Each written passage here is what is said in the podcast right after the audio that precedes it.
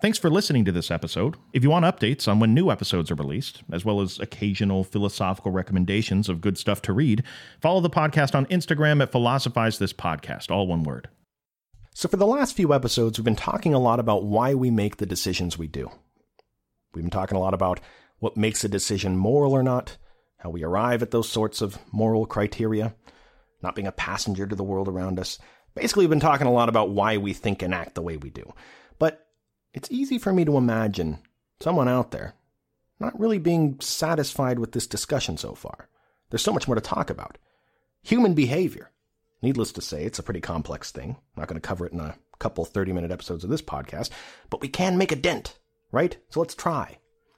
I could easily see somebody sitting at home criticizing the show, saying, okay, look, now I understand it. Okay, I understand the foundation of why I deem things to be right or wrong.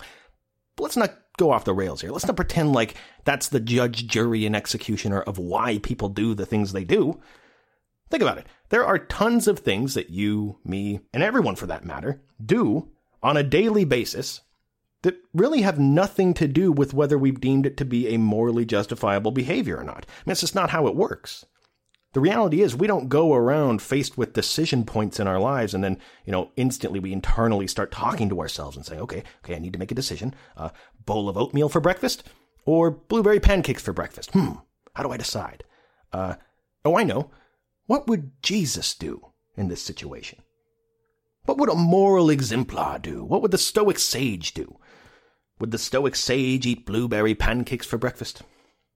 Point is, although it's entirely possible to do, and some people might, most of us, most of us lay people, when it comes to these sorts of rudimentary tasks of day to day living, we don't make these decisions by having some internal philosophical debate with ourselves, and we decide on what the right thing to do is, and then we do it. This is not how most of us make these little decisions in our lives. But an interesting question to ask, maybe a good starting place is why is there a distinction there? I mean, why is that the case?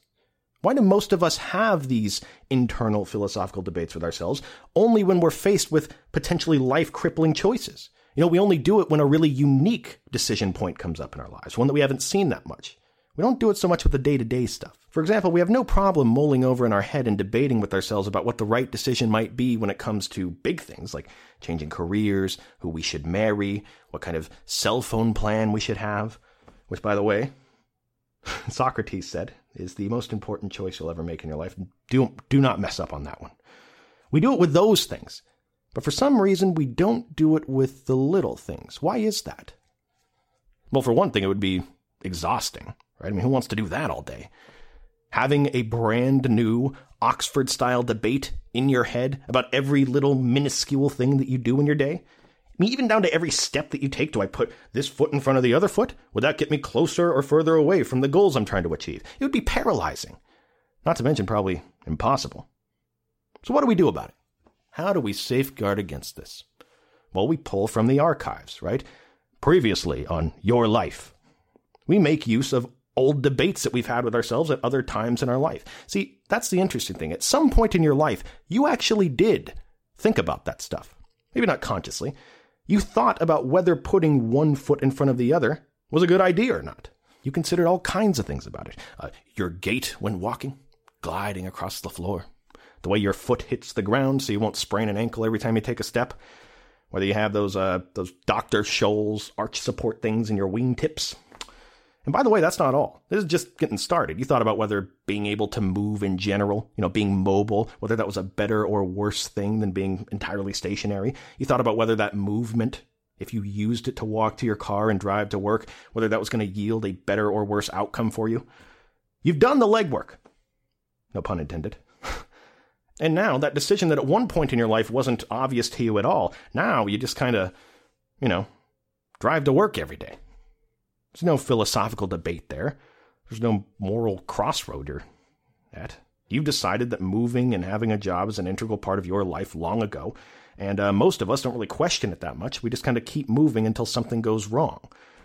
Stephen, why are you talking about walking? I know how to walk. Listen, I get it. Calm down. The question I want to ask you today is this How many of these autopilot activities do most people have? How many do you think? Again, no question, we can't think about everything, right? You can't have that philosophical debate in your head about every single thing that you do. But how far does that extend? At what point do we start thinking about these things? What level of uniqueness? What's an appropriate amount of questioning this stuff about whether what you're doing is the right or healthy thing to do? See, it's a tricky question because there's no definitive cutoff point, right? As I said before, almost everyone does it with the really unique life decisions. What career do you choose? Who do you marry? But how unique does a choice have to be before it's appropriate to think about what the right thing to do is? Now, the larger point here is that because human behavior is the beast that it is, and there is no definitive agreed upon point where we're all supposed to be thinking about this stuff, is that what happens is we have that bell curve of voluntary human behavior, right? Some people get lazy and they just do it as little as they possibly have to. They almost never contemplate morality. Maybe once every six months when a cop shoots someone on the TV, maybe when there's an election cycle, they'll think about morality. And really, how about this? How about the fact that every single one of you listening to this show right now, we all wouldn't doubt this at all. We all know tons of people that are like this. They're all around us. We're surrounded by them. I mean, all of you listening to this are the type of person that listens to educational podcasts. That says something about you. Many of you are probably identified in your groups of friends or coworkers as that person that enjoys learning and thinking about stuff.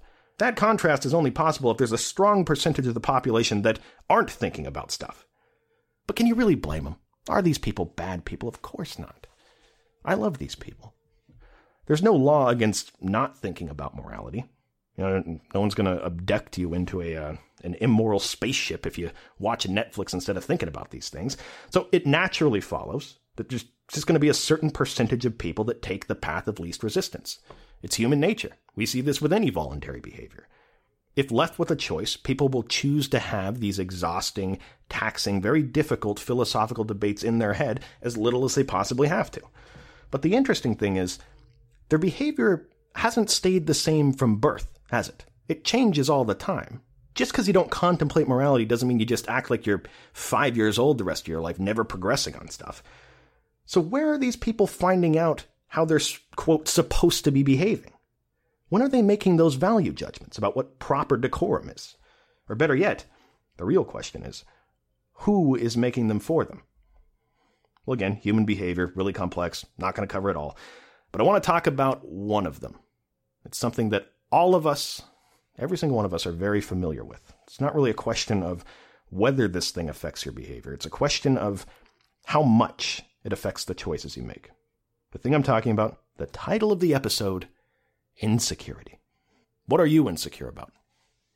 Class, class, I want you to close your eyes and think about something you're insecure about. Because rest assured, you do have insecurities that affect your behavior. You know, when I was like 18 years old, I, I went to the first therapy session that I ever went to as a adult. And I remember walking into the place and having all these preconceived ideas about what insecurity was. You know, I used to think if you're an insecure person, wow, you need to go to therapy, man. Like, like really. Like if you're one of those people that are insecure, you need serious psychological intervention. You need help. You need some therapist to just get inside of that brain, just commit arson on the underbrush, burn all that old stuff away, and just start fresh, man. You need a brand new plot of land in that brain of yours to work with. But what I realized is that everyone's insecure. I, I, I used to think insecurity was that you were flawed I realize that insecurity is life. Look around you. Look at all these beautiful people around you. I don't care how beautiful they are. They're insecure about something, and it's affecting their behavior right now. In fact, some people, if you really looked at them hard, if you really examined them, and you understood them at a deep level, some people even build their entire lives around their insecurities. It, it really does navigate everything that they do. Really, it's like building a house with a tree growing in the middle of it. You just kind of build around it it's not really the house you want, but there's this thing there. You just got to kind of do the best you can navigating around it. For some people, their insecurities run so deep, they affect almost every decision that they make. For some people, their insecurities make up almost everything that has to do with who they even are. It's why they have the job they do. It's why they wear the clothes they do, what types of friends or what types of people they're in their relationships with, what hobbies they have. Insecurity really does leave no stone unturned in our lives if it wants to. Now, we all realize that insecurity is something that is affecting the choices we make. But what's not obvious is is that a bad thing? I mean, we typically think of insecurity as a bad thing, carries a negative connotation, but why do we do that? What did insecurity do to you? What is it about insecurity that's so wrong? I mean, you could even make the case isn't it a good thing? Doesn't it sometimes protect us from horrible things that are going to happen to us? Well, sure. In fact, if you just look at insecurity alone next to morality, it's it's actually a very similar thing to morality in a lot of ways. But in other ways, the two are complete opposites. I mean, think about it. Morality concerns itself with, you know, there, there's this outcome that either needs to be achieved, that's been assigned to me, or that I want to achieve. And once I assign that end goal to the equation, now I can contemplate and use reason and arrive at a set of behaviors that will best produce that life that I want. Insecurity is there's a life that I don't want. There's something that I desperately don't want to happen to me. I don't want X thing to happen to me, so I restrict myself from doing X behavior so that that world won't come to fruition. Again, they're very similar at face value, right? But there's a key difference that we're going to get to in a minute, and it's best understood if we have some example of insecurity to reference, right? So let's do that now. Um, I'm going to weave a tale. Close your eyes. Of eye closing on this episode. Everyone, close your eyes and think back to the days you were in school. If you're already in school, great. It's going to be very easy for you to imagine. Remember shopping for school clothes? Remember going out with your parents and picking out clothes? Well, imagine yourself I don't know, middle school, high school. You come home after hanging out with your friends at the, the sock hop, an ice cream parlor, and your mom has a present for you on the counter. You open it up, and your mom got you, God bless her heart, a brand new pair of denim overalls for you to wear for picture day at school. Yeah. Thanks, Mom. Thanks for the overalls. Well, if you're anything like I was when I was 14, pretty much every 14 year old that's ever existed, what are you going to do? Of course you're not going to wear them. You're not going to wear those overalls to school. Think of the social backlash. You would be the instant you walk in that school door, you would be ruthlessly socially castigated for wearing them. You would pay an immediate price. All your friends would laugh at you. Your, your enemies would laugh at you. The creepy old janitor that works at the middle school would even be laughing at you. That's a low point. That's rock bottom. Slowly, you'd become that guy that just sits in the cafeteria alone, eating food by himself. Uh, people throw food at you like you're an ogre. They circle around you chanting something. That's you if you wear those overalls to school. Fact is, you are insecure about what your friends will think of you if you wear those overalls. Now, this is a great example of how it feels to be insecure about something, right? You know, thinking about that future world that you don't want to live in, one filled with social reprisal and no friends and food being thrown at you, wearing overalls. You don't want to live in that world. So what you're going to do is restrict yourself from this behavior, wearing the overalls, to prevent that from happening to you. Again, on the surface, it seems pretty similar to morality, but what's different between them lies in understanding who is the driver of that car.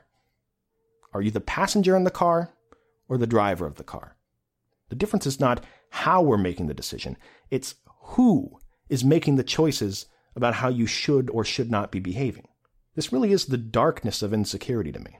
Insecurity robs you of your individuality, of your self identity, even.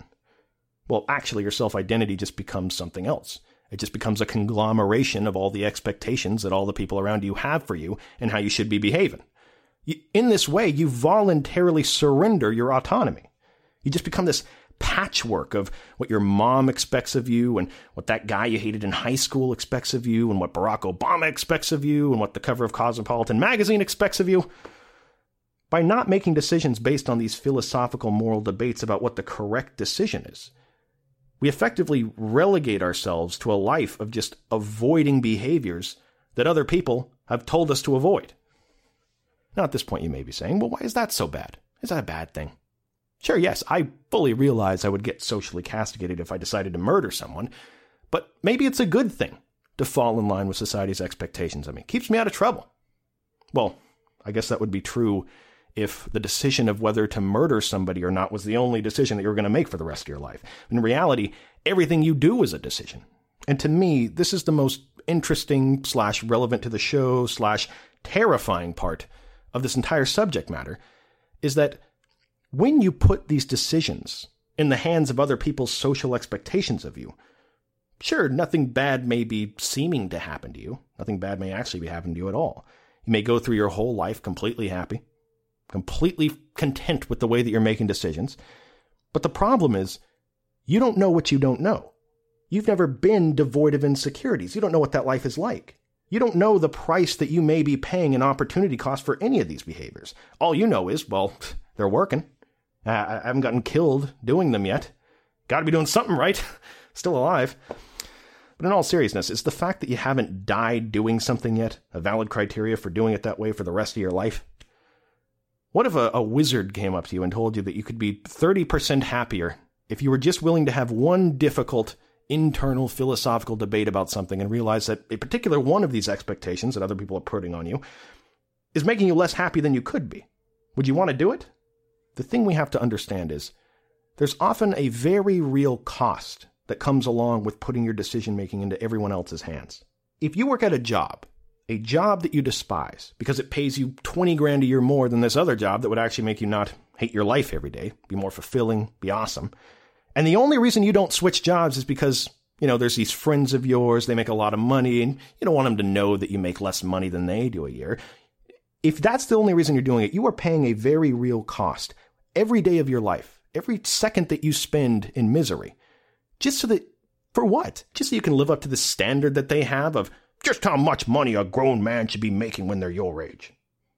On that same note, if you're a 40 year old man and your dating record looks like a constant revolving door of 20 something year old girls, and there are other women out there that you could date and you'd have a stronger emotional connection with them, they'd make you more happy.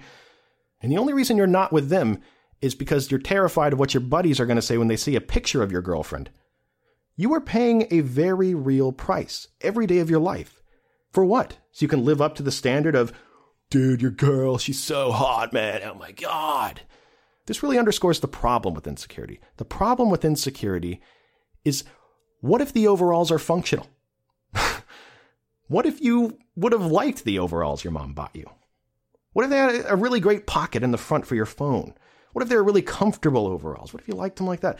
You know, they're denim, what if you arrived at the, the idea that they were stronger than other clothes? What if they're on sale? They're more cost efficient than other clothes. There's benefits here. What I'm saying, in other words, is what if you could reason to the fact, you know, have one of these internal philosophical debates and arrive at the conclusion that wearing those overalls would have yielded a much better life for you than not wearing them. And the only reason you didn't is because you're trying to live up to a standard that somebody else or something else conferred onto you of what you shouldn't be wearing. Again, there's often a cost that comes with putting your decision making into somebody else's hands. See, I'd even say that most of the time, insecurity comes with an opportunity cost. And the reason why is because of just how completely arbitrary it is. These standards that people have of you, the ones you're relying on to show you how you should be behaving for fear of embarrassment, it's not like they're appealing to some constant, static social standard. You know, these social standards are constantly changing. What somebody would make you feel embarrassed for 50 years ago is completely different than today. Who was more right, though? What behavior was, quote, better 50 years ago or 2015? On that same note, it gets even more complicated. Not only are they constantly changing, but it's not like there's one single standard that people are holding you to. All right? These standards drastically change just based on the people that you're seeking approval from. I mean, for example, what if you wore those overalls to school? Yeah, okay. Let's say your friends may laugh at you, the janitor's going to laugh at you with his mop in his hand. But look, those people over there wearing the, the cowboy hats, they would welcome you in with open arms. They're going to judge you for wearing overalls. That's a badge of honor where they come from. Eh, on the same note, if you wear black nail polish and the, the black shirt of an emo band that nobody's ever heard of before, yeah, some people are going to think you're a freak, but there's plenty of other people out there that would embrace you for it, eh, even appreciate how you were dressing. You can't make everyone happy. That's the warmed over truism that's relevant here. And by attaching your identity to a way your particular circle of friends behave, and then spending the rest of your life vehemently opposing any change for fear that they're going to negatively judge you, it's not necessarily wrong. It's just certainly not the recipe for the happiest life possible. Now, that said, so far we've been talking about the individual cost for being led around by our insecurities. Something else to consider that's interesting is this doesn't just affect us we may be causing a great deal of suffering to the people around us, oftentimes the people we love, inadvertently, by projecting our insecurities onto them. We do it all the time. So think of an example. Um, how might somebody be hurt by insecurity, or at least not be living as happy a life as possible? Well, one thing we can all relate to is the modern paradigm of a monogamous relationship, right? Well, of course, relationships, just like human behavior, are incredibly subjective. No way I can paint all of them with a broad brush, but I think you guys all understand the type of relationship that I'm talking about and how insecurity and that expectation of how your partner should behave, I mean, it just absolutely pervades every expectation that we have about how they should be behaving. Think about it. What is cheating, really? Is there a dictionary definition of the exact point in a relationship with somebody's cheating? Or is it entirely subjective? Is it constantly changing? No, there's no standard about what cheating is in a relationship, in the same way there's no standard about whether it's acceptable to wear overalls on picture day. What happens is, usually, you get a boyfriend or a girlfriend. Um, you have this, most of the time, unspoken verbal contract about this line that you've defined that you can't cross when it comes to members of the opposite sex. Now, the thing is, this is kind of a blurry line, right? This line is different in every relationship that you're in. There's this girlfriend I had once, and we're going through the KFC Taco Bell drive-through, you know, that snaking narrow lane where you pick up the poisonous food. And I'm ordering my food, and the person on the other end of the microphone was a girl. She's just being friendly, just a nice person. And she said something about my order. I made a joke back, and it made her laugh, and she laughed on the microphone. Big mistake. Uh, look, I didn't think anything of it at the time. I finished ordering. I drive down the narrow snaking lane to pick up my food, and I look over at my girlfriend, and she's just scowling at me. It was scary. It was like looking into Medusa's eyes. I'll never forget it. She said, That's disgusting. Like, what did I do? What did I do? She was mad at me for the rest of the day. Apparently, I crossed the line. Apparently, I'm a habitual line stepper. We had this contract set up. I wasn't aware of the parameters of the contract, but I wasn't supposed to try to make the opposite sex laugh. That was crossing the line.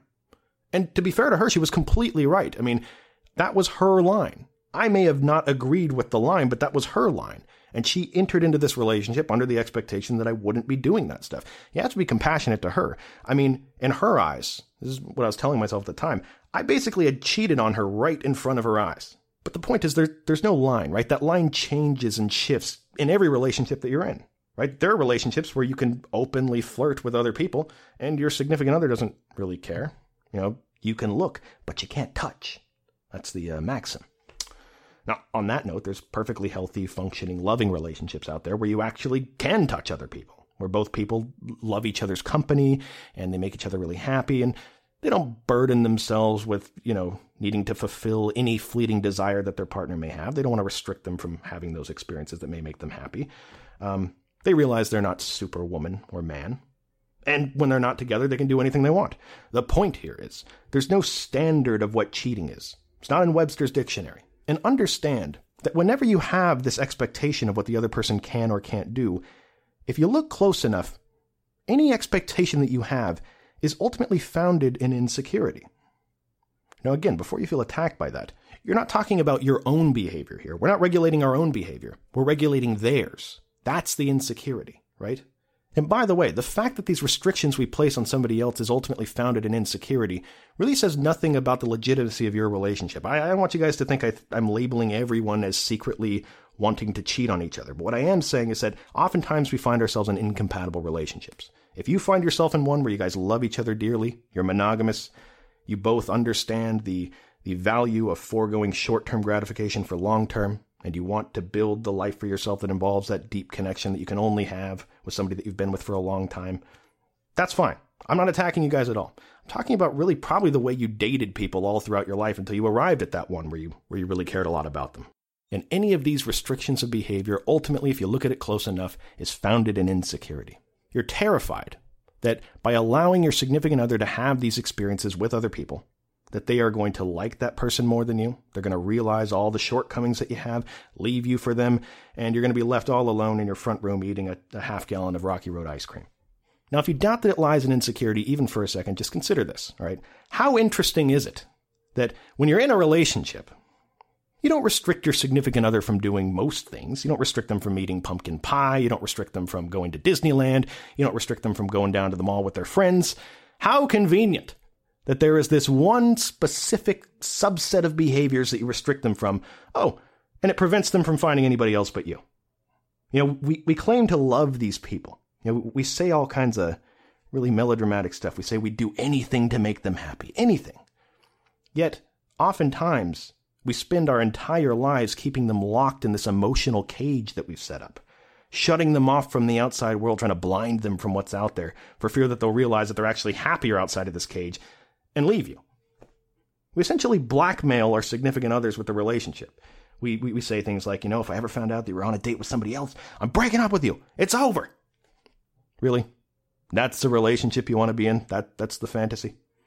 The only thing stopping your significant other from dating somebody else is the fear that she can't talk to you anymore and you're going to remove her on Facebook? One thing should be very clear here.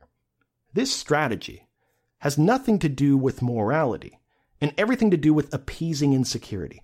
And by the way, it's a false sense of security at that.